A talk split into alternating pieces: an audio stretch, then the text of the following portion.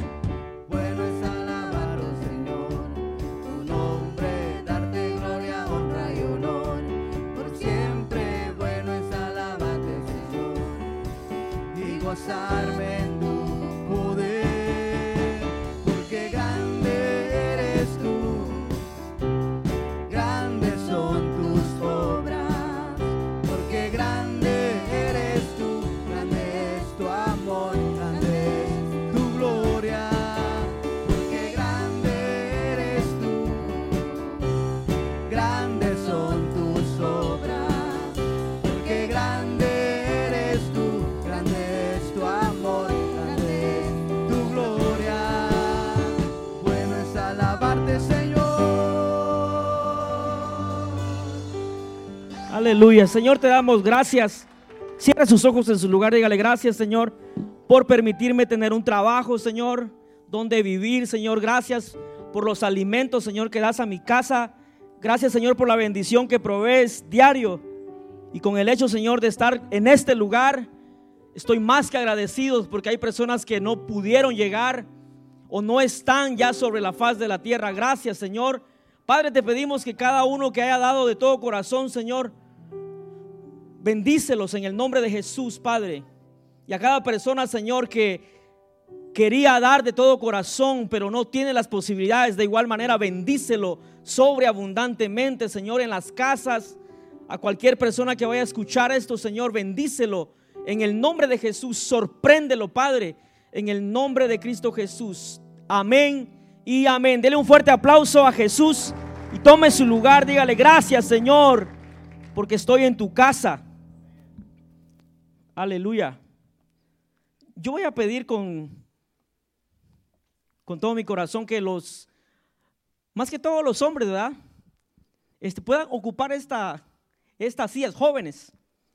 Si me hacen ese favor, de verdad, porque yo veo que esas sillas están ahí como que bien tristes, pidiendo que alguien se siente ahí. Y como es servicio de jóvenes, yo les voy a pedir con todo mi corazón que se pasen a una de esas sillas. Por favor. Se los pido. Gracias. No corran, no corran, no corran. bueno. No corran, no corran, tranquilos. ¿Y sabe por qué? Porque eh, es un servicio de jóvenes. ¿Cuántos jóvenes están aquí en este lugar? Jóvenes de 100 para abajo. Ah, hermano, 100 para abajo. Iba a decir una palabra, pero va a decir, hermano, mejor predique. En la casa de Dios debe de haber gozo, hermano, alegría. ¿Dónde están los jóvenes? Esta esquina está como que, así como que queriendo arrancar, ¿va? Cuando una máquina no arranca, está como que le, le vamos a poner el shock, ¿ok? ¿Dónde están los jóvenes? No, como que la máquina sigue fría. Padres, ayúdenlos y dígale a su joven, así se alaba, mira. ¿Dónde están los jóvenes? ya se escuchó mejor. Ok, vamos a la palabra rapidito. A Santiago, Santiago 4, versículo 1 al 4.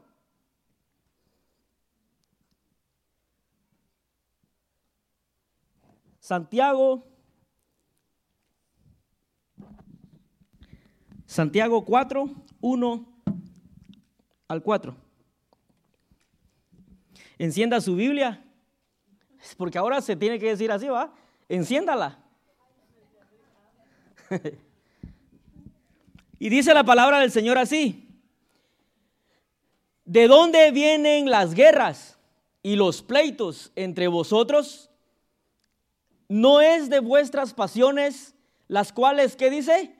Combaten en vuestros miembros. Codiciáis, dice, y no tenéis. Matáis y ardéis en envidia y no podéis alcanzar. Combatís, dice, y lucháis, pero no tenéis lo que deseáis. ¿Por qué dice? Porque no pedís. Pedís y no recibís. Oiga, ¿por qué dice? Porque pedís mal.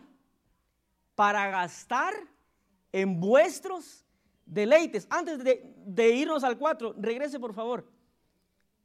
Que se nos quede bien esto. ¿Cuál es la razón de muchas veces, jóvenes, señoritas, que usted y yo pedimos y no recibimos? Ahí está la respuesta, mire. Pedís y no recibís porque pedís mal para gastar en vuestros deleites. Dios no va a contestar algo que, vaya, que va a ser para nuestra perdición o para nuestro deleite y nos vayamos a separar de Dios. Y así que no haga berrinche con Dios, joven, señorita. No hagamos berrinche si Él no responde a algo que es para vuestro deleite. Y ahí lo dice claro, pedís. ¿Y qué dice? y no recibís. ¿Por qué? Porque pedís mal. ¿Para qué dice joven? Ayúdenme. Para gastar en vuestros deleites. Ahora sí el siguiente. Eso está fuerte, hermano. Lo vamos a hacer con todas nuestras fuerzas. ¿Está listo, iglesia? Hágalo así porque tiene, mire, tiene unos signos de admiración. Lo vamos a hacer así como como está ahí, hermano. No va a decir, oh, almas adúlteras. No dice, oh, almas adúlteras. Así se lee, hermano, porque los que fuimos a la escuela, ese, ese palito con el puntito es de admiración, ¿verdad, pastores? ¿Está listo conmigo? Vamos, pues dice. Fuerte, hermano. Oh, almas adúlteras. Hermano, yo leyendo estos versículos para esta prédica, hermano, me di cuenta que no solamente Pablo le, daba de coscorrones a la iglesia, sino también el apóstol Santiago. Fíjese, dice, oh almas adúlteras, no sabéis, dice, que la amistad del mundo, escuche bien joven, es enemistad contra Dios. Cualquiera, dice, pues que quiera ser amigo del mundo, se constituye. Leamos esa última parte. Que eh, cualquiera, dice, que quiera ser amigo del mundo, se constituye enemigo de Dios. Denle un fuerte aplauso a la palabra del Señor. Y el tema el tema no me costó sacarlo, hermano, porque ahí está. Amigos de Dios, enemigos del mundo. ¿Dónde estamos? Y el apóstol Santiago ahí le está hablando a una iglesia, no le está hablando a gente inconversa. Le está hablando a gente que ha nacido de nuevo, pero como decimos, se chanflió en el camino. Dice, oh almas adúlteras, ¿no sabéis que la amistad del mundo, diga conmigo, la amistad del mundo? Y le voy a aclarar algo que a lo mejor a usted le ha pasado, que al escuchar esas frases que la Biblia dice, la amistad del mundo. Algunos jóvenes o padres pensarán, el mundo es allá donde está sonando ahorita la discoteca. Si usted se dio cuenta en el, en el, versículo 1, si podemos regresar, se va a dar cuenta que realmente está hablando de lo que está internamente dentro de ti. Dice, ¿de dónde vienen las guerras? Mire, y los pleitos entre vosotros. No es de vuestras pasiones, no dice, vienen de allá de la discoteca. No dice viene de la escuela. Dice, es de vuestras, o sea, de vuestras pasiones, los cuales, diga conmigo joven, los cuales combaten. Hay una guerra, hermano.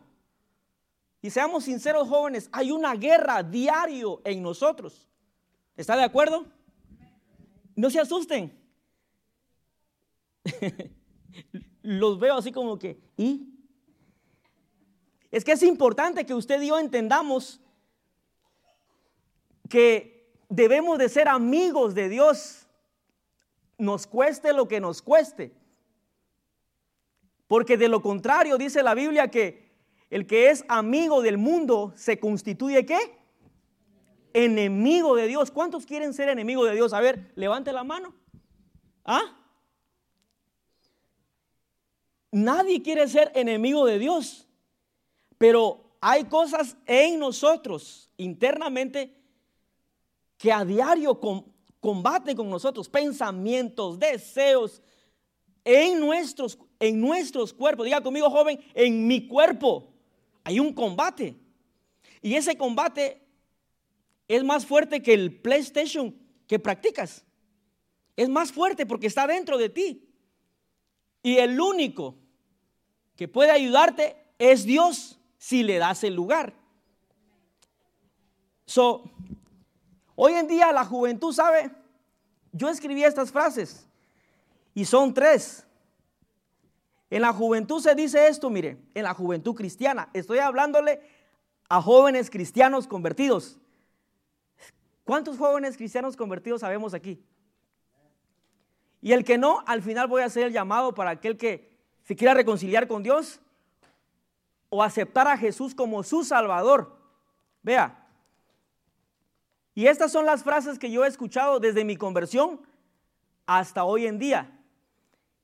Y las escuché, hermano, como si nada. Mire, una de ellas es, la juventud dice, no pasa nada, no es pecado, nadie lo va a saber. En Estados Unidos me encontré con una y no la escribí. y tal vez usted, papá, a lo mejor no lo ha dicho, pero lo ha practicado. Y esa yo la comencé a escuchar desde el 2000, ¿qué será? 2010 para acá. Y algunos jóvenes que están por acá a lo mejor se van a acordar. Y esta frase es, es que yo sé cómo entrar. Cuando yo me salgo de la presencia de Dios, yo ya sé cómo entrar. Fíjese, es una frase que te acomoda, joven y hermano que está aquí nos acomoda y nos hace sentir confiado. Que las consecuencias no vienen, pero diga conmigo, joven, hay consecuencias por mis acciones. ¿Está conmigo? Y la frase esa, no pasa nada. Mira, toma, fuma, etcétera, no pasa nada. No es pecado. Un poquito así no es pecado. Nadie lo va a saber. Hermano, esas frases y especialmente la última que yo escribí, que he escuchado dentro de la juventud desde que, desde que me convertí, la última, hermano, el nadie lo va a saber, diga conmigo, es un gran error, porque Dios está en todo lugar. Y cuando tú pones en acción estas o actúas acomodándote en estas, en estas frases que yo escribí, no pasa nada, no es pecado, hay un peligro, diga conmigo, hay un peligro. Y como repito, el nadie lo va a saber. Dios ve todo, diga conmigo, Dios ve todo. Dios está en todo lugar. Y se olvidan lo que dice Santiago 4:17. Ahorita vamos para allá. Y fíjese que es un peligro cuando dentro de las iglesias se mueven esas, esas frases. Y yo por años las escuché y les soy honesto.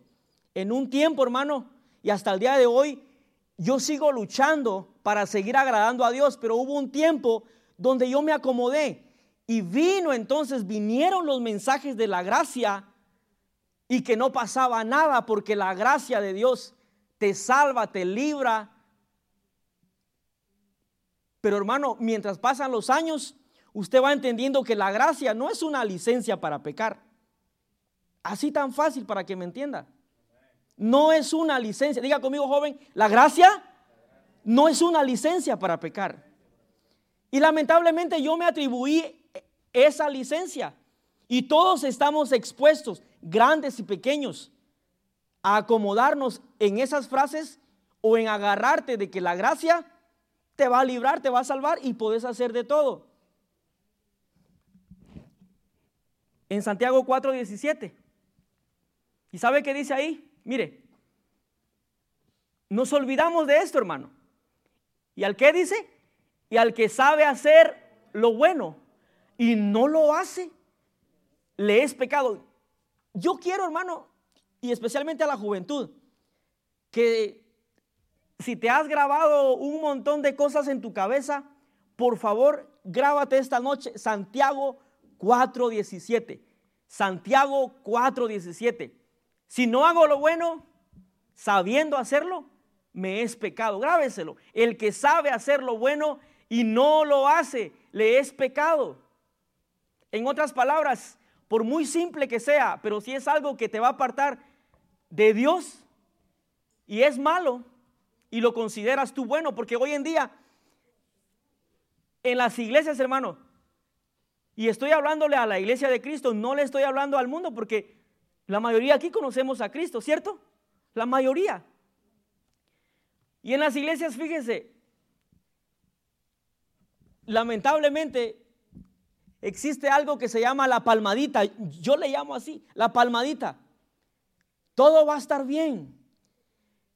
Pero ya es tiempo que nos desacomodemos. Diga conmigo, padre de familia, ayude a su hijo. Desacomodémonos de esas frases para poder agradar a Dios. Porque una palmadita de que todo va a estar bien, sabiendo que vamos rumbo al infierno, no nos va a salvar. Al contrario, diga conmigo, nos están haciendo un mal. Todo va a estar bien, tranquilo, no pasa nada. Y lo que le escribí ahí, no es pecado, nadie lo va a saber.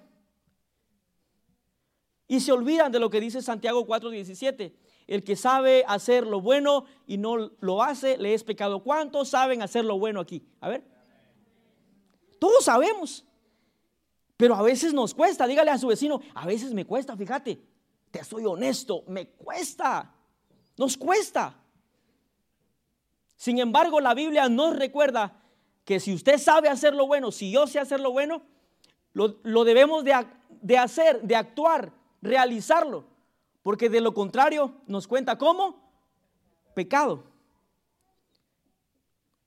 Yo quiero que vaya rapidito a, a Génesis 6, 1 al 3. Y fíjese que al usted leer la Biblia, eh, y antes de leer esto, fíjese, al usted leer la Biblia, hermano, en realidad muy poco se dice de Jesús de su adolescencia, su juventud.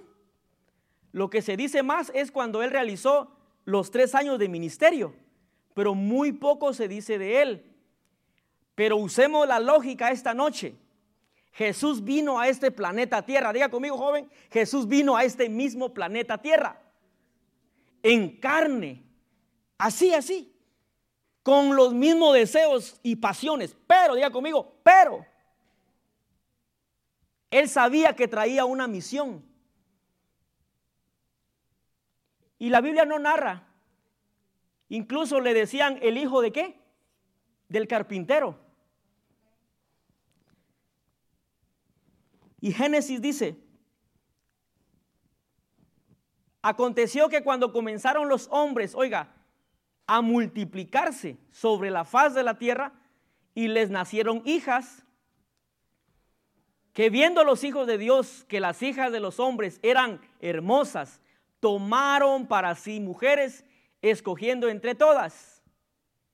Y dijo Jehová, oiga, el Dios del universo dijo, no contenderá mi espíritu con el hombre para siempre, porque ciertamente Él es carne, mas serán sus días 120 años.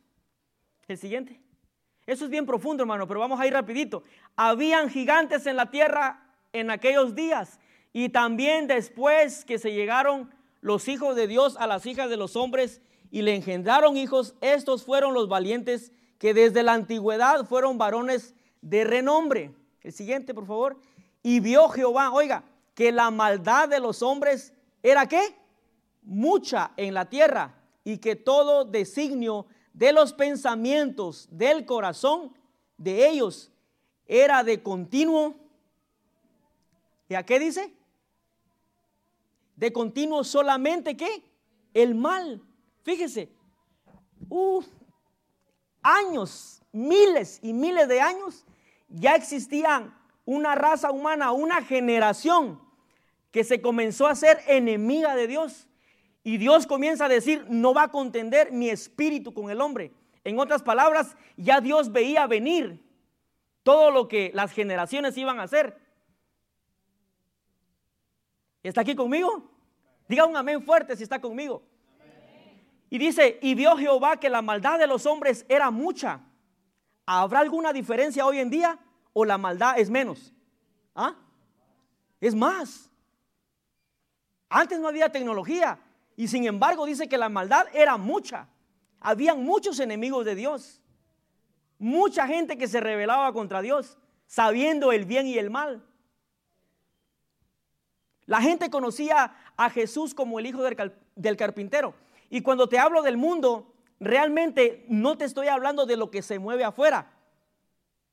Y ahí está claro en el pasaje de Santiago donde dice, las cosas que están dentro de nosotros, realmente hermano, los de afuera no te van a obligar a que murmures de otra persona. Está en ti ya. Y tú decides murmurar, calumniar.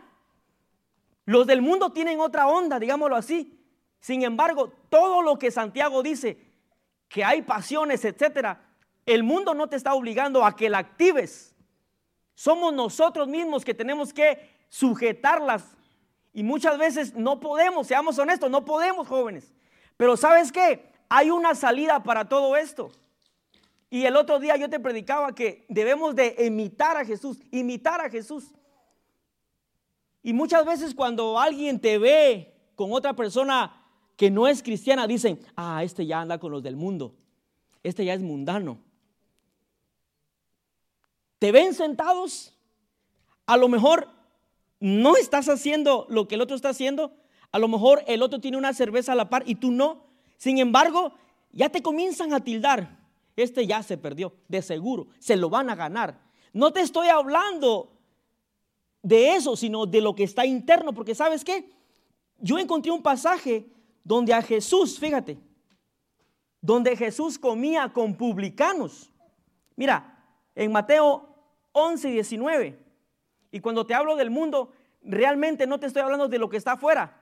Si tú te dejas influenciar, es otra cosa, pero de lo que te estoy hablando cuando Santiago dice las cosas que están en nosotros, esas cosas son parte del mundo, no son parte de Dios. ¿Sí me está entendiendo? Mire, en Mateo 11 dice, vino el Hijo del Hombre que come y bebe. Y dicen, he aquí un, hombre comilón. Hasta ahí entendí que no es comelón, hermano, es comilón. Y bebedor. Qué mala hablamos nosotros, ¿va? comilón, no comilón, no comelón. Ah, este es un comelón, no, comilón. Y bebedor de vino. Están hablando de Jesús, hermano. Vino el Hijo del Hombre que come y bebe y dicen, mire, la gente murmurando y dicen, he aquí un hombre comilón y bebedor de vino, amigo de publicanos y de pecadores, pero la sabiduría es justificada por sus hijos. Jesús no tenía ningún problema con sentarse con gente que no se había convertido o que no habían nacido de nuevo. Jesús sabía cuál era su misión. Y lo que te vengo a decir hoy en día es de que puedes tener amistades que son del mundo, pero no te dejes influenciar porque entonces te van a convertir en enemigo de Dios. Jesús se podía sentar confiadamente. Él hablaba con prostitutas, él hablaba con con personas de otro nivel de vida. Sin embargo, Jesús hacía la diferencia. Diga conmigo, Jesús hacía la diferencia. Y ese es el punto, joven, que aunque te relaciones con personas del mundo, tú y yo hagamos la diferencia. ¿Está conmigo? Él no era amigo del mundo, era amigo de mundanos. ¿Sí? Si ve la diferencia, él no era amigo del mundo. Ahí está la gran diferencia. no era amigo del mundo, sino que tenía a veces eh, comunicación con personas, con publicanos. Y usted conoce las historias que Jesús se ponía a platicar. Pero cada vez que él se encontraba con una persona, algo sucedía. Y dicho está de paso, si usted se acuerda de Saqueo, ¿ve? Saqueo con la curiosidad de querer ver al maestro. Y al tener un encuentro con él, Saqueo era un qué? Un cobrador de impuestos, ¿cierto? Y sin embargo, cuando tuvo ese encuentro con Jesús, fíjese, un mundano con el Hijo de Dios. Jesús no era amigo del mundo, sino se encontraba con personas y que hacían amistad. A esas personas les impactaba cómo era Jesús. Y hoy en día necesitamos, diga conmigo joven, necesitamos impactar a esta nación, a nuestro alrededor. Pero antes, diga conmigo, me tengo que impactar yo mismo. ¿Y cómo nos vamos a impactar? Combatiendo con todas esas cosas que habla Santiago y dándole lugar a Dios a que nos ayude, porque con nuestras propias fuerzas no vamos a lograrlo. Mire, en Génesis 6.5, mire, lo leímos, ¿cierto? Pero mire, dice en Génesis 6.5, y vio Jehová que la maldad de los hombres era mucha en la tierra. Hoy en día estamos rodeados de todas las maldades hasta por categoría. Y todas esas cosas no están aquí en la iglesia, no las ves. A la hora que tú entras en esa puerta, no ves las, las cosas que se mueven allá afuera.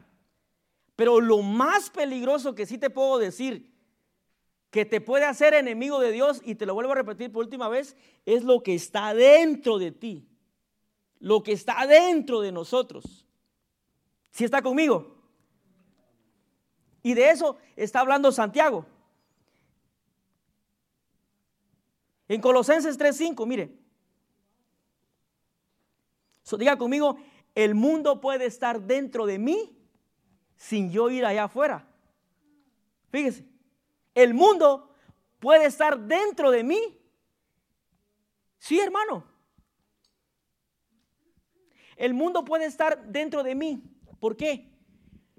Porque sin usted viajar a un lugar donde se peca, usted con su mente o con nuestra mente que es tan poderosa, no hay necesidad de viajar a ese lugar. Ahí, en donde estés. Y entonces dice, no pasa nada, no es pecado, nadie lo ve. Y no fuiste. Y te salió gratis. Entonces, cuando te hablo del mundo, no te estoy hablando de que te vas a ir a emborrachar allá. Ya el hermano se fue. No, no hay necesidad muchas veces que te vayas allá, sino el mundo puede estar dentro de nosotros. Y a eso se refiere Santiago cuando dicen que nuestros miembros combaten con todo eso. Pero hay una esperanza, diga conmigo, hay una esperanza. Y lo vamos a ver más adelante. En Colosenses 3:5, mire, dice, haced morir, pues, lo terrenal. Para ser amigo de Dios necesitamos todo, diga conmigo en coro, todos, todos necesitamos hacer morir lo terrenal en vosotros. Y empieza la lista, hermano. Fornicación, impurezas, pasiones desordenadas, malos deseos, avaricia. Y fíjese que le voy a ser honesto. Cuando los predicadores hablan de esto, siempre van a lo sexual. Y está claro.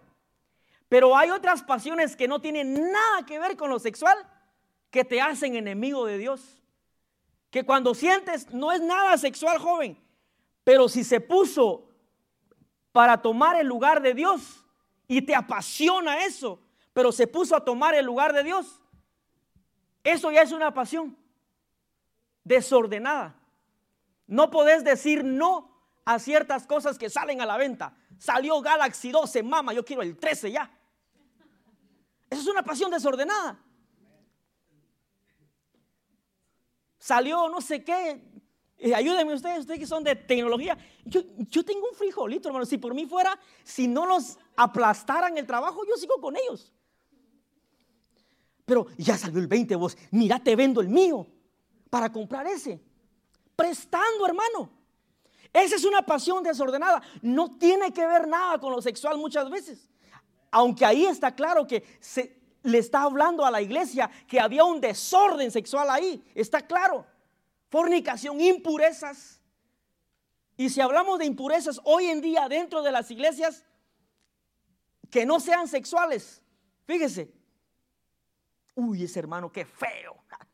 Qué feo canta. Ya te metiste algo impuro dentro de ti. Ese hermano ni cantar sabe. Horrible. Ya te metiste algo impuro. Y no tuviste que ir a un lugar donde critican, sino está dentro de ti. A eso se refiere Pablo y Santiago. Y dice, hacer morir todo lo que tú y yo sabemos que nos hace enemigo de Dios y no realmente tiene que ser lo sexual, aunque todos, diga conmigo, todos somos de carne y hueso y tenemos lucha en todas estas cosas que narra Colosenses 3.5. ¿Sí? Y yo te puedo hacer una lista. Yo conocí gente y conozco personas que son buenos adoradores, son buenos cristianos, pero están pendientes de cuál movie sigue en el cine. Uf. Qué bueno fuera que esa pasión desordenada se cambiara. ¿Cuál es la versión nueva de la Biblia que salió? Miremosla. No, no, no, están pendientes. Mirá, salió la de, la de, ¿cuál es la última? Ayúdenme. No se quieren comprometer. Es culto de jóvenes. Ayúdenme. Ayúdenme, padres. La última. ¿Ah? ¿Goxila? se lo dije, ¿va? No la he ido a ver, pero he visto los cortos. Pero como no tengo esa pasión desordenada de, ir a ver, va a salir, hermano, en, alguna plataforma y no va a haber necesidad de que pagues 14 dólares. Mejor ofrendalo. en serio. Y a eso se refiere Pablo y Santiago. Dice, haced morir lo terrenal en vosotros. Fornicación, impurezas, pasiones desordenadas, malos deseos. Mamá, yo quiero una moto, mamá. Es un buen deseo aparentemente. Yo tengo hermanos que tienen moto, pero lo tienen por necesidad, no por lujo, ni por aparentar. Mis hermanos en Guatemala. Es una necesidad, porque no les alcanzan para un carro, porque es más caro. Es que mamá, cuando me, vean con el pelo así en, en la calle, violaste la ley, tenés que ir con casco es que mamá cuando yo me ponga los lentes, joven, pasiones desordenadas, malos deseos, avaricia. Todos se me quedan viendo como que este, ¿qué le picó ahora? Es que la palabra es tan clara.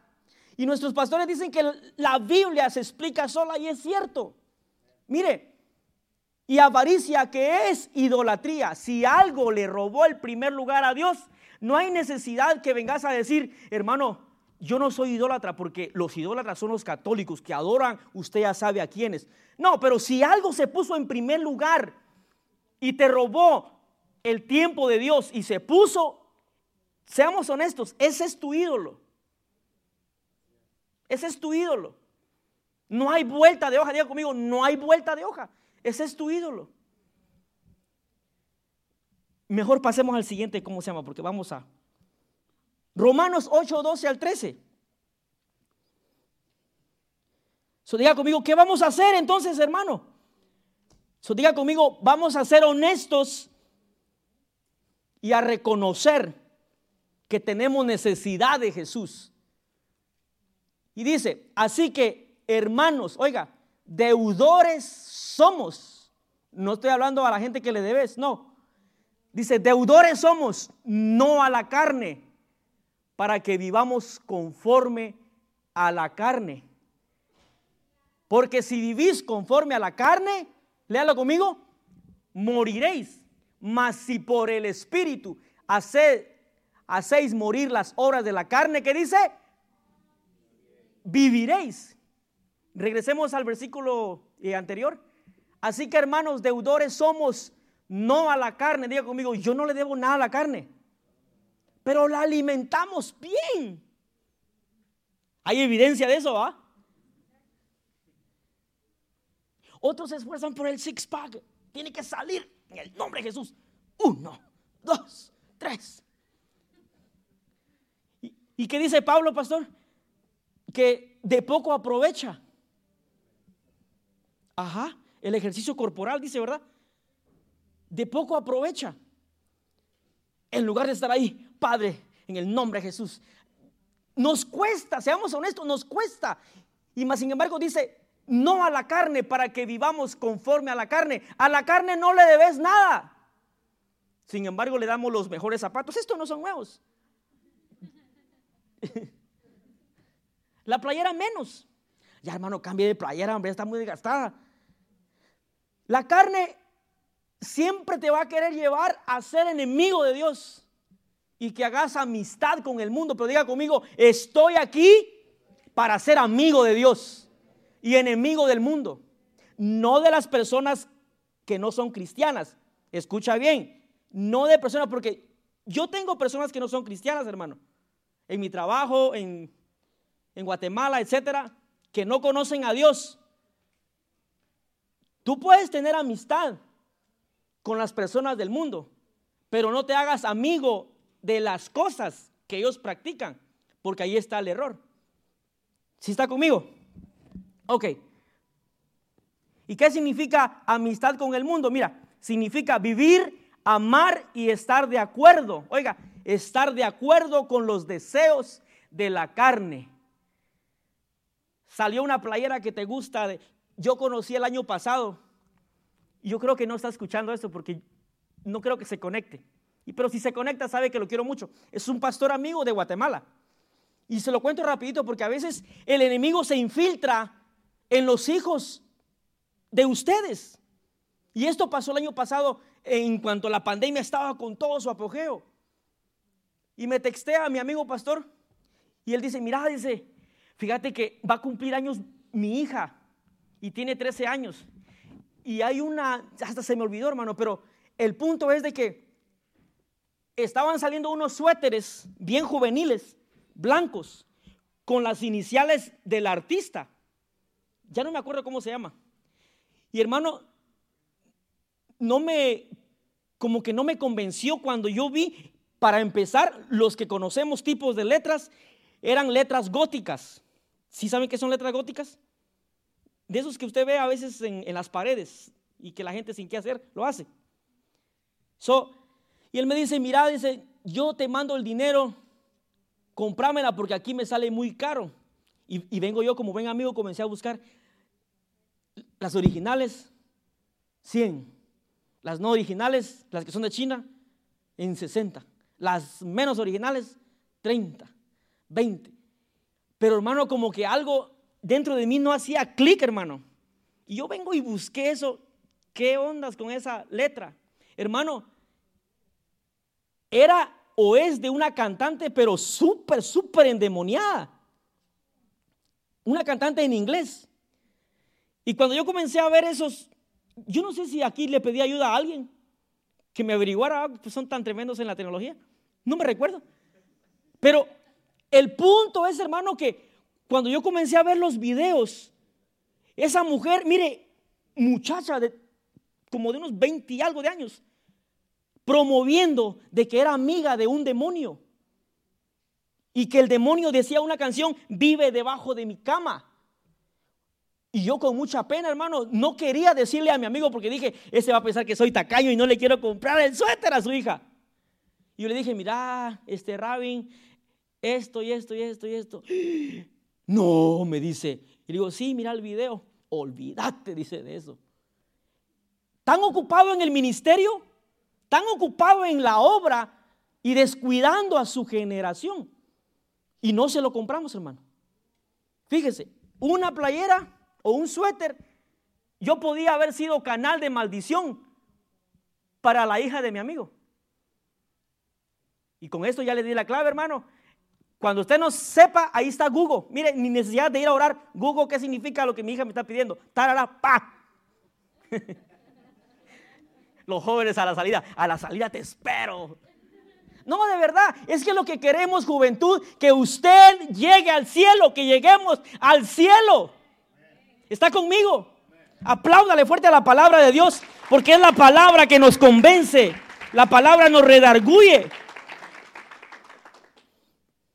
La única forma de ser amigos de Dios es alejándose, diga conmigo, alejándose del pecado, volviendo a Jesús. Codea a su hermano, a su vecino que está a la par, dígale, volvamos a Jesús, dándole todo tu corazón y siguiéndolo. Mire, en primera de Juan 2.15 al 17, no hay que ir al mundo para tener orgullo, egoísmo dentro de ti. Ya eso está. Si tú lo dejas manifestar, y decía un pastor, esos son otros 20 pesos. No dejes manifestar eso.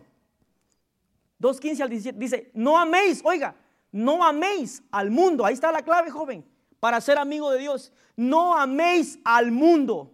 Aclaro, no a las personas, sino las cosas que se mueven en el mundo. No améis al mundo, ni las cosas que están en el mundo. Si alguno ama al mundo, el amor del Padre, que dice? No está en él. El siguiente. Porque todo lo que hay en el mundo, oiga, y vuelve a decir, mire, todo lo que hay en el mundo, y abra su mente para que usted entienda, los deseos de la carne, y, te vuelvo a repetir para que sigas entendiendo, no hay necesidad de que vayas a una cantina para que tengas deseo de tomar. Con tan solo tú darle lugar a ese pensamiento, ya tenés el deseo. Y no fuiste al lugar indicado. Si está conmigo? Mire, los deseos de la carne, dice. Los deseos de los ojos. Media vez tú, le, tú y yo le damos rienda suelta a nuestra mente. No hay necesidad de ir a los lugares. Entonces, ¿qué quiere decir? Que el mundo está ahí, está ahí dentro de nosotros. Y eso es lo que está hablando, dice, porque todo lo que hay en el mundo, los deseos de la carne, los deseos de los ojos, mire, y la vanagloria de la vida no proviene del Padre, diga conmigo, eso no proviene de Dios, sino de dónde? ¿De dónde? Del mundo. Y le repito, dice, y el mundo pasa, mire, y el mundo pasa, jóvenes, va a pasar la generación de los Galaxy iPhone 12, 45 mil, 800 mil versiones. Va a pasar. Dice, y el mundo pasa y sus deseos, pero el que hace la voluntad de Dios, dígalo conmigo fuerte. No, pero dígalo con convicción, joven. Perma. Algunos están como no convencidos. Para siempre. Para siempre. Deja que la palabra de Dios se manifieste en ti y aplaste lo que hay del mundo dentro de ti.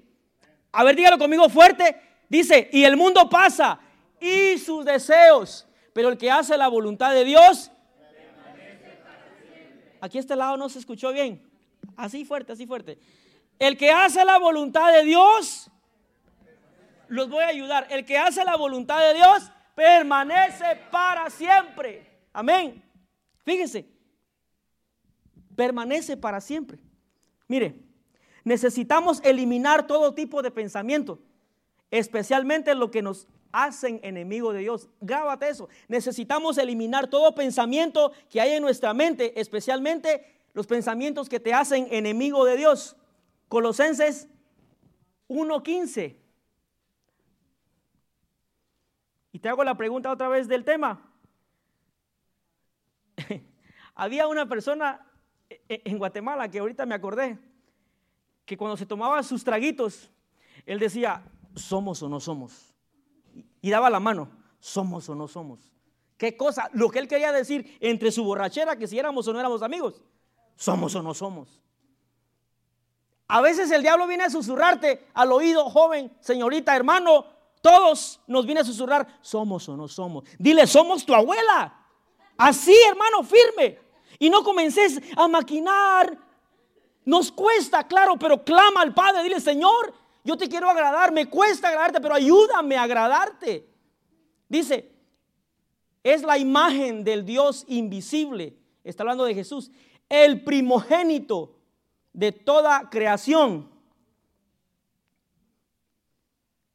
Porque en Él fueron creadas todas las cosas las que hay en el cielo y las que hay en la tierra, visibles e invisibles, sean tronos, sean dominios, sean principados, sean potestades, todo fue creado por medio de Él y para Él. Me quiero concentrar antes de continuar. Dice, todo fue creado por medio de Él y para Él. Mire, ahí se encierra algo, una verdad tan poderosa. La juventud no es para el mundo. La juventud que está aquí escuchándome y los que van a escuchar.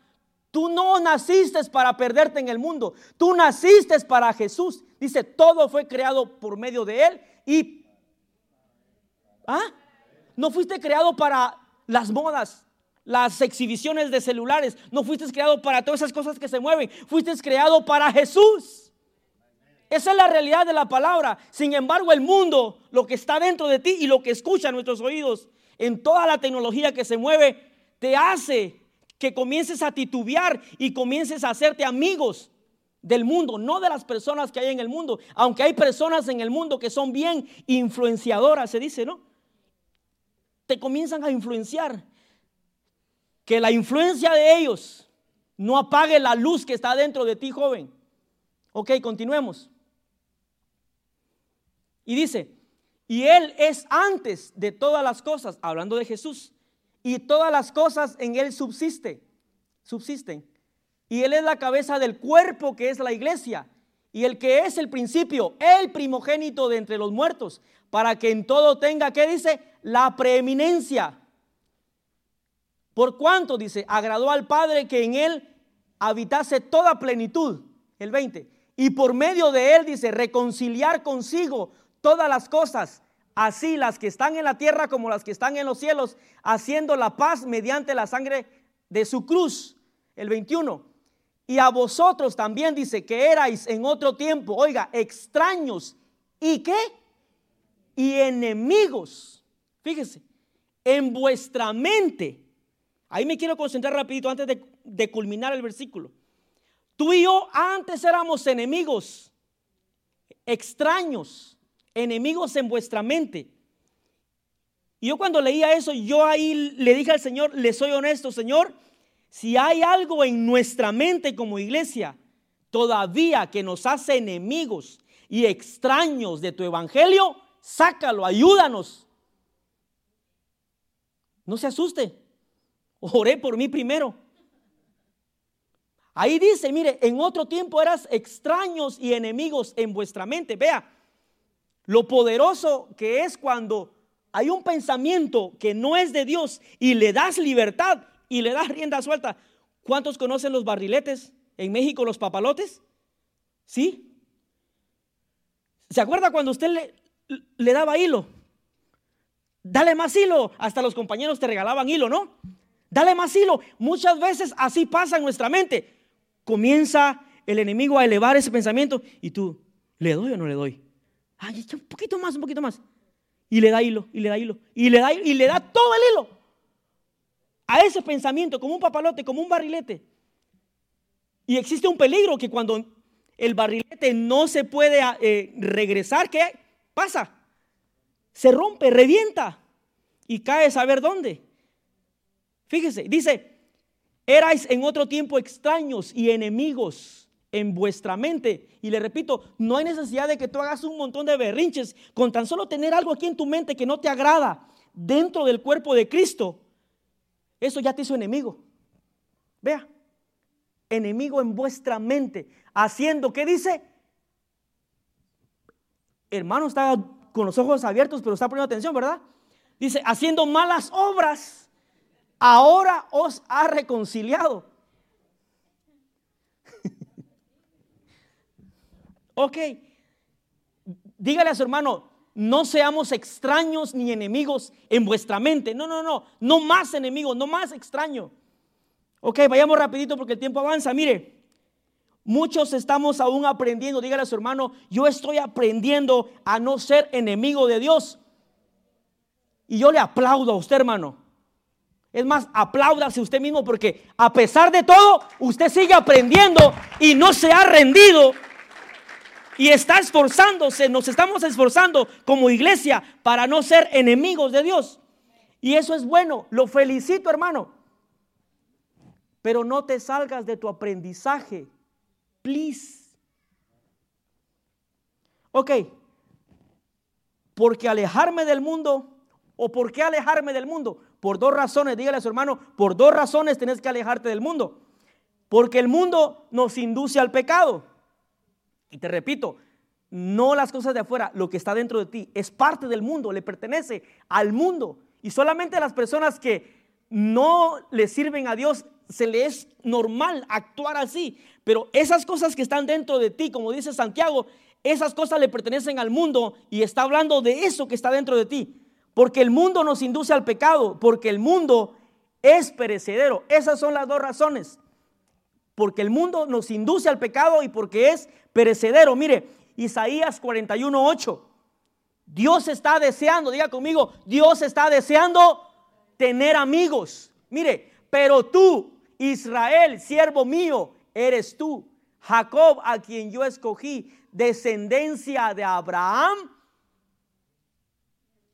My friend, my friend, hasta la iglesia me va. My friend, Dios está buscando amigos. Hay una, hay una alabanza que cantamos aquí de, vez en cuando, dice, um, ¿cómo dice? Eres mi amigo fiel. Ahora usted va a cantarla con más fuerza y con más convicción cuando la cantemos. Dios está buscando hacer amigos. Y en su iglesia, lamentablemente, porque estamos tan ocupados dándole lugar a los pensamientos, sin darnos cuenta, nos estamos convirtiendo en enemigo de Dios. Diga conmigo, y eso duele. Ser enemigo de Dios duele y no debes. Es más, te digo, joven señorita, no nos conviene ser enemigos del creador de todo. No nos conviene. Así de fácil. No nos conviene.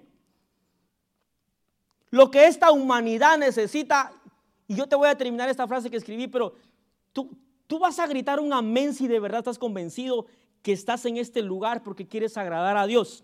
Mira, lo que esta humanidad necesita son jóvenes que se hagan amigos de Dios. Lo que esta humanidad necesita son jóvenes que se hagan amigos de Dios. Por última vez, lo que esta humanidad necesita es que se hagan amigos de Dios. Juventud, que se hagan amigos de Dios. Porque ¿cómo puede ser posible que la influencia de las personas que no son cristianas y que no vienen a una iglesia pueden dominar a los hijos del Dios Todopoderoso? ¿Cómo se explica usted eso? No es posible que nuestro Dios, siendo el poderoso Dios, el único, y su creación, sus hijos, se dejen dominar por una moda, por una línea de ropa, etcétera, y comienzas a a perderte sin darte cuenta. Lo que esta humanidad necesita son amigos de Dios para cambiar a la gente. Mira, correspondamos a esta amistad que Jesús nos está invitando. ¿Y de qué manera? Dígale a tu vecino de la manera siguiente.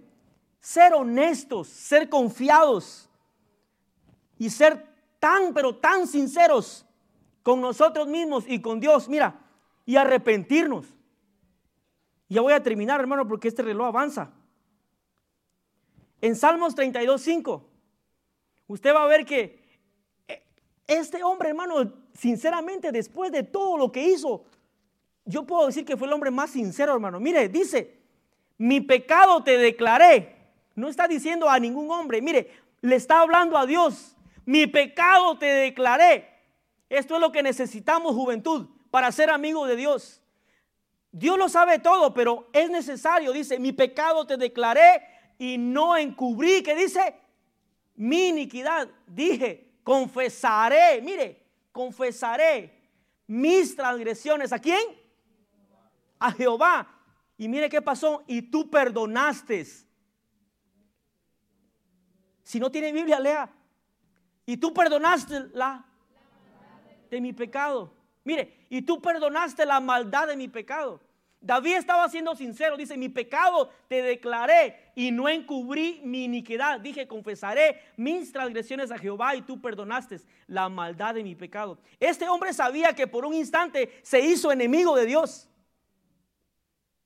Sin embargo, reconoce y, y comienza a declarar su pecado, su iniquidad, comienza a confesar, comienza a hablar con Dios. Y el resultado es que Él perdonó sus pecados. Mire, en jueces 10, 6 al 10. Esa es la clave, hermano. Un arrepentimiento genuino. Mire, pero los hijos de Israel volvieron a hacer lo malo. Yo me preguntaba, pastores, y todos los que están aquí escuchando, yo me preguntaba, ¿por qué este pueblo, siendo el pueblo escogido por Dios, el pueblo amado por Dios, se hacían amigos enemigos de Dios, amigos enemigos, amigos enemigos, amigos, hasta el día de hoy? ¿Habrá alguna diferencia en la iglesia de nosotros ahora, en este continente? No hay ninguna diferencia. Estamos casi igual como este pueblo. Que por un instante, ah, tú eres el Dios de mi salvación. Y por otro instante, ¿por qué no nos dejaste morir en Egipto? Mire, dice, pero los hijos de Israel volvieron a hacer lo malo ante los ojos de Jehová y sirvieron a los Baales, vea, los hijos de Dios y a Astarot, a los dioses de Siria y a los dioses de Sidón, a los dioses de Moab, a los dioses de los hijos de Amón y a los dioses de los filisteos. Y dejaron, oiga, ¿y dejaron a quién? Y dejaron a Jehová y no, joven, no te alejes de Dios, no te alejes de Jehová. Hermano que está aquí, no deje a Jehová por nada ni por nadie. Tampoco deje de servirle. Vea, un montón de dioses. Y hoy tal vez tú no tengas literalmente un Dios como esta gente tenía, pero tenés cosas en tu mente que le quitan el lugar a Dios. Y te repito, si le quitan el lugar a Dios y, el lugar que le corresponde a Dios, ya es tu Dios. Botalo, tiralo, hace algo, pero no dejes a Dios. Dice un amén. Apocalipsis 2.5, vea. Si usted se quiere ser amigo de Dios, y usted sabe, todos sabemos, hermano.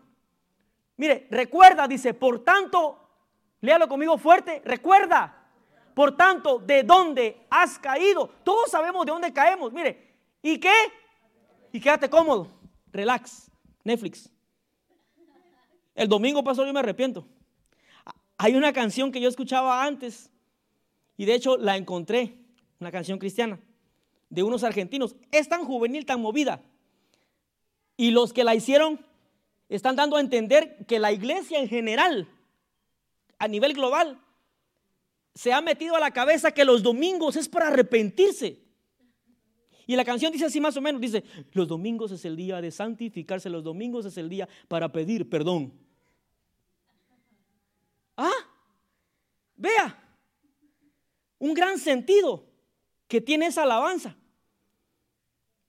El domingo me arrepiento. El domingo yo pido perdón. El domingo.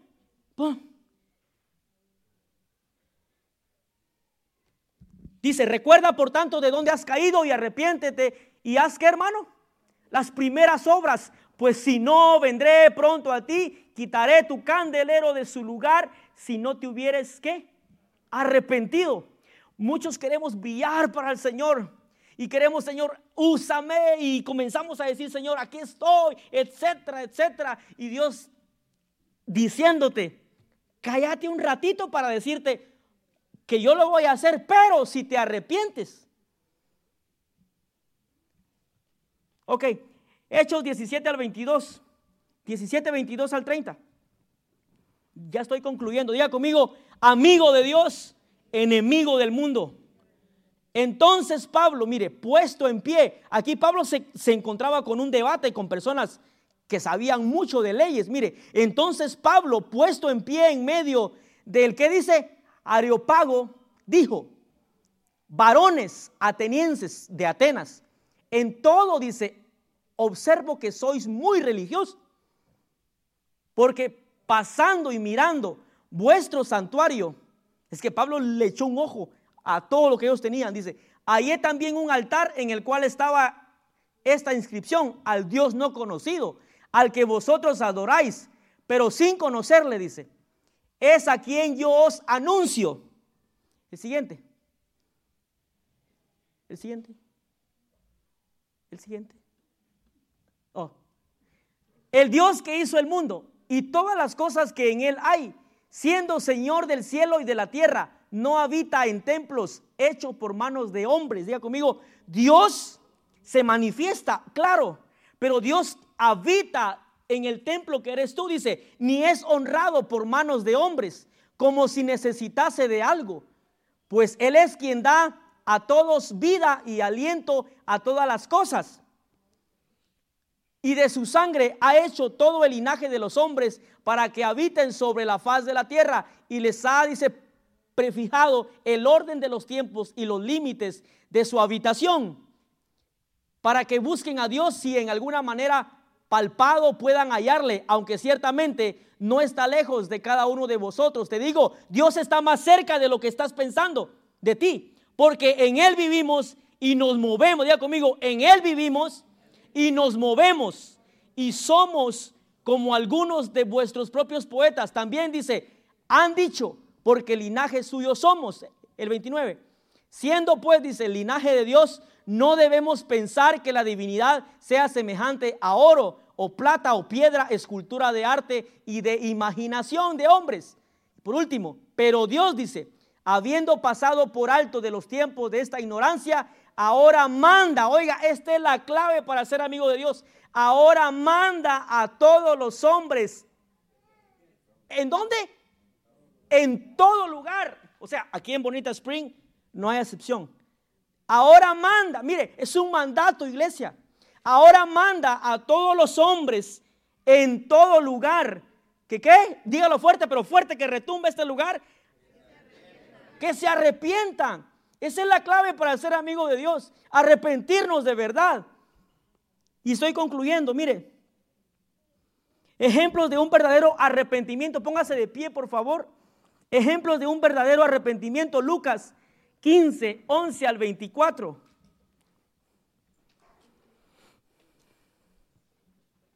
Usted sabe esta historia. Y es la historia del hijo pródigo. Mire, también dijo un hombre, tenía dos hijos. Y el menor de ellos dijo a su padre, Padre, dame la parte de los bienes que me corresponde. Y les repartió los bienes. Usted sabe la historia. Dice, no muchos días después, juntándolo todo el hijo menor se fue lejos a una provincia y apartada y ahí desperdició sus bienes, viviendo, dice, perdidamente. Y cuando todo lo hubo malgastado, vio una gran hambre, vino una gran hambre en aquella provincia y comenzó a faltarle.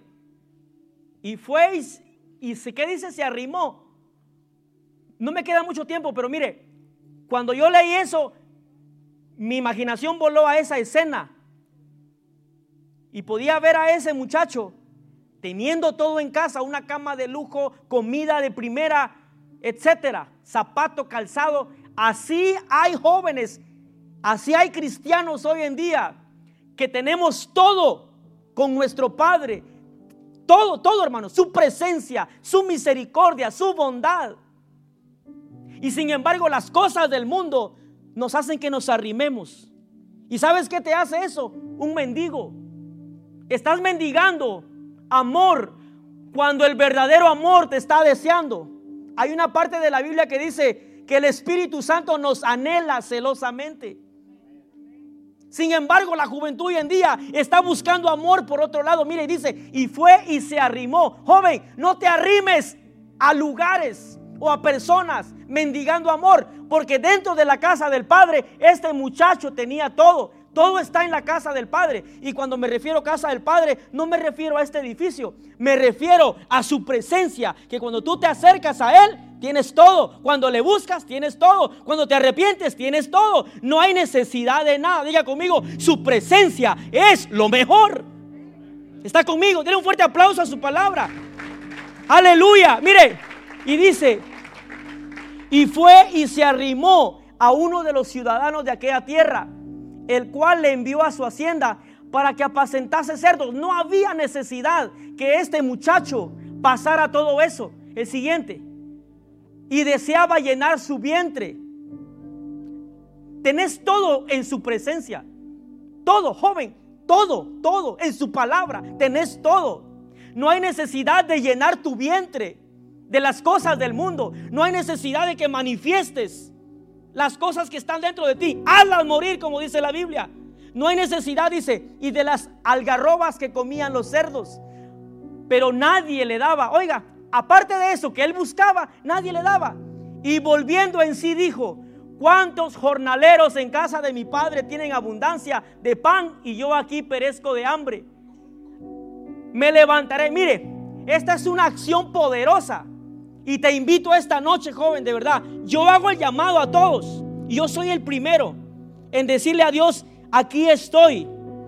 Este joven tomó la actitud correcta. Y esta es la actitud correcta que yo te invito a que hagas hoy. Dice, me levantaré. Oiga, tenía hambre, tenía de todo, necesidad de todo. Me levantaré e iré a mi padre y le diré, Padre, he pecado contra el cielo y contra ti. ¿Por qué no decimos todos esa frase en coro? Diga conmigo, Padre, he pecado contra el cielo y contra ti. El siguiente.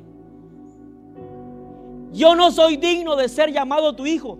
Así habemos muchos. Al momento que te alejas de su presencia, entonces te sentís indigno. Dice, yo no soy digno de ser llamado tu hijo. Hazme como uno de tus jornaleros y levantándose, mire, hubo una acción. Si querés ser amigo de Dios, en tu corazón debe de haber una acción de arrepentimiento. Y levantándose, vino a su padre. Y cuando aún estaba lejos, mire, le vio su padre y fue movido a misericordia. Y diga conmigo, y corrió. Esta noche Dios va a correr si te arrepientes. Esta noche Dios va a correr si de verdad con todo nuestro corazón nos arrepentimos de todas las cosas que estamos haciendo mal.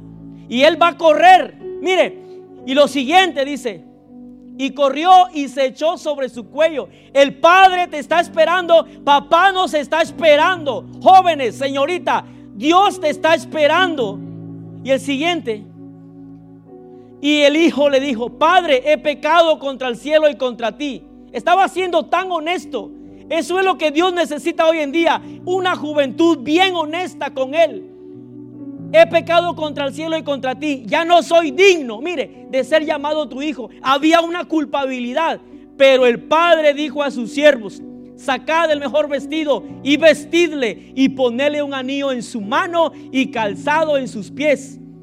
Es más el amor del Padre, es mayor su amor, es mayor su misericordia. Tú que estás aquí, es mayor ese amor que Él decide olvidarse de todo lo que hiciste, la decisión que tomaste. Y Él viene y se olvida y comienza a tomar acción. Te viste, te pone anillo, calzado. En Apocalipsis 3:20, ya termino. Dice, he aquí yo estoy a la puerta y llamo.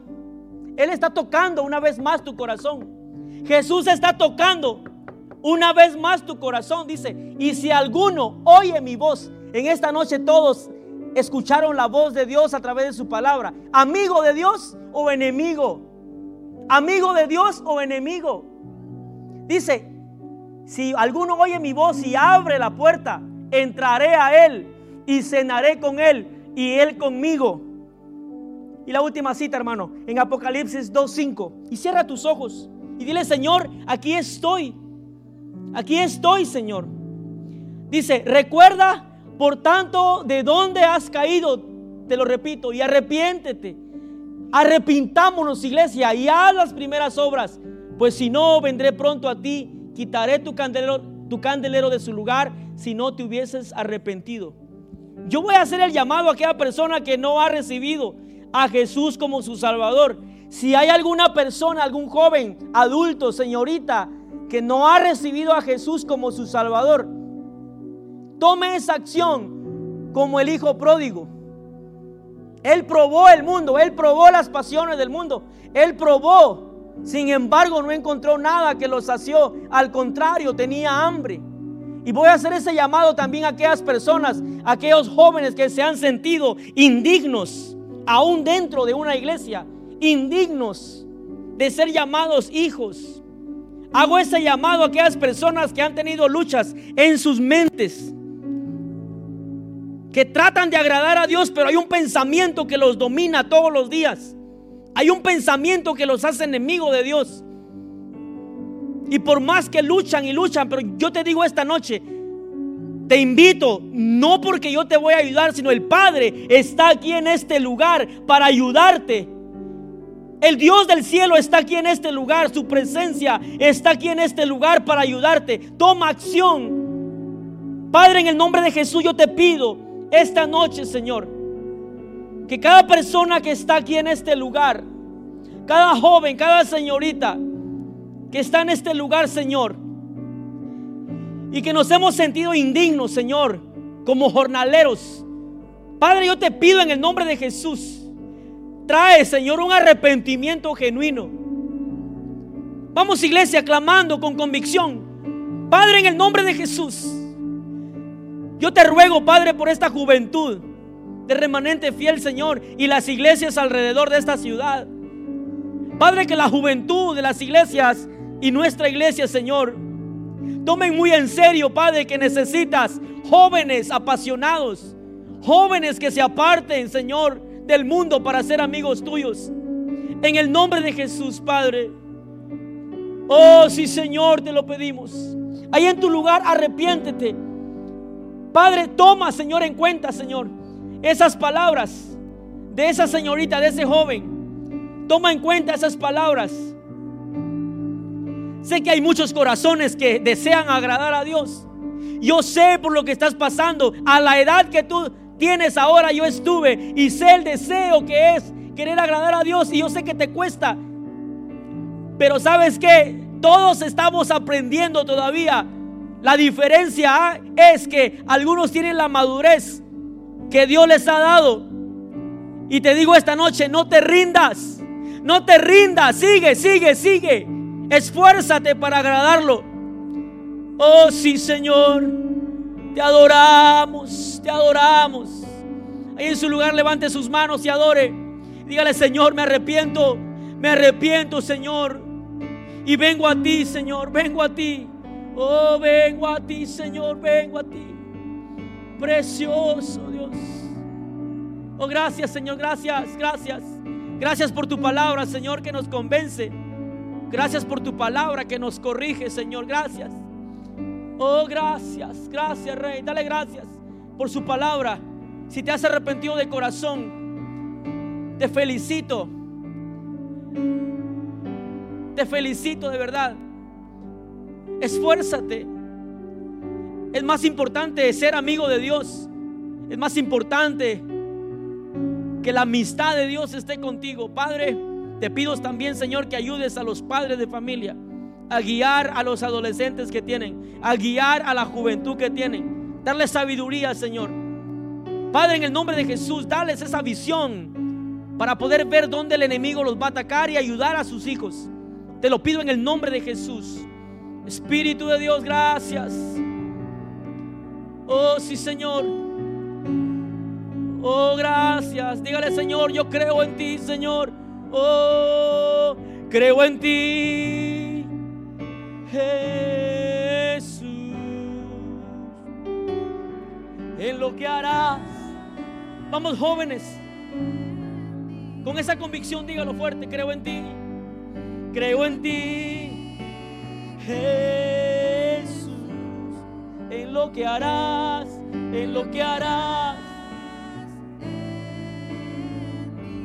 Cántalo como un buen amigo de Dios. Creo en ti, Jesús, en lo que harás. Una vez más, yo creo en ti, yo creo en ti, Jesús, en lo que harás.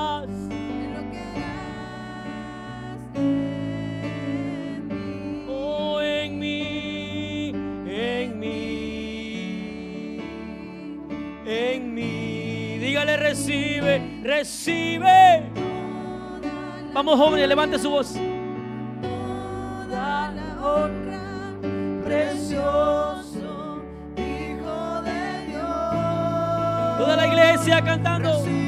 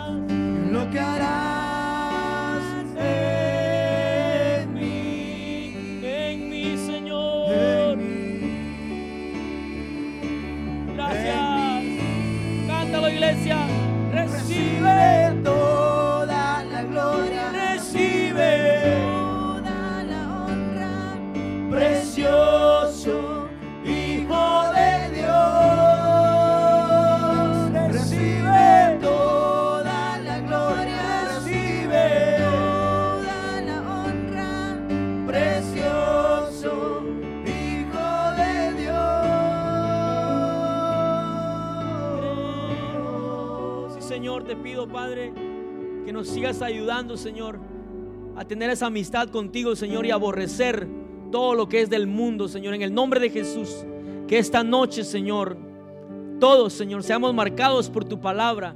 Te lo pido en el nombre de Jesús, Padre, que tu palabra siempre, Señor, esté al frente de nosotros para recordarnos.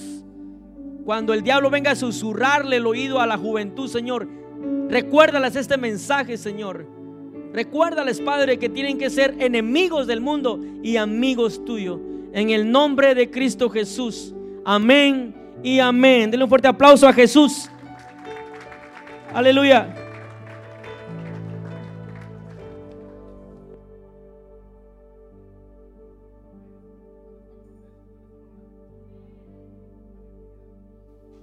El micro- Ok, está bien. Bueno, pues ese ha sido el mensaje, ¿verdad? Para la juventud y para cada uno de nosotros.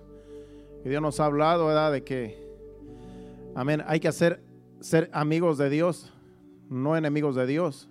Porque si somos enemigos de Dios, ¿quién nos va a salvar? Él es el único que nos ha salvado. Entonces seamos amigos de Dios siempre. Dependamos de Dios en todo momento, donde quiera que vayamos, clamemos Él. Él siempre va a estar para ayudarnos porque Él está de nuestro lado.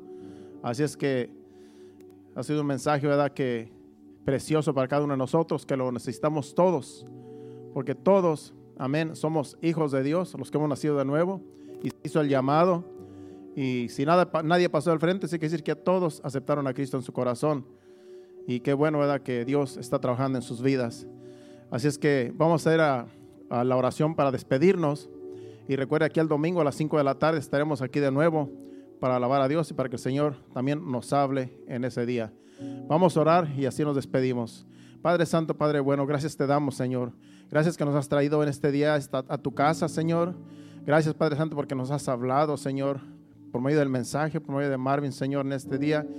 Te pedimos, Señor amado, que tu Santo Espíritu, Señor, nos siga convenciendo, Padre Santo, de todo, Señor amado, de pecado, de justicia y de juicio, para que así podamos agradarte en todo momento, en todo lugar, donde, donde quiera que vayamos, Señor.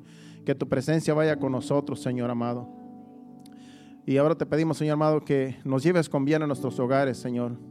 No nos despedimos de tu presencia, sino de este lugar, porque sabemos que tú vas a ir con nosotros a nuestros hogares, Padre. Da descanso a nuestros cuerpos cansados, Padre, los que trabajamos, los que a lo mejor estamos cansados.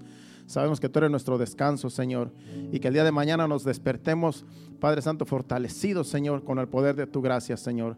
En el nombre de Jesús te lo pedimos. Llévanos con bien. Amén y amén. Dios los bendiga. Estamos despedidos aquí el domingo a las 5 de la tarde. Hacia adelante, iglesia.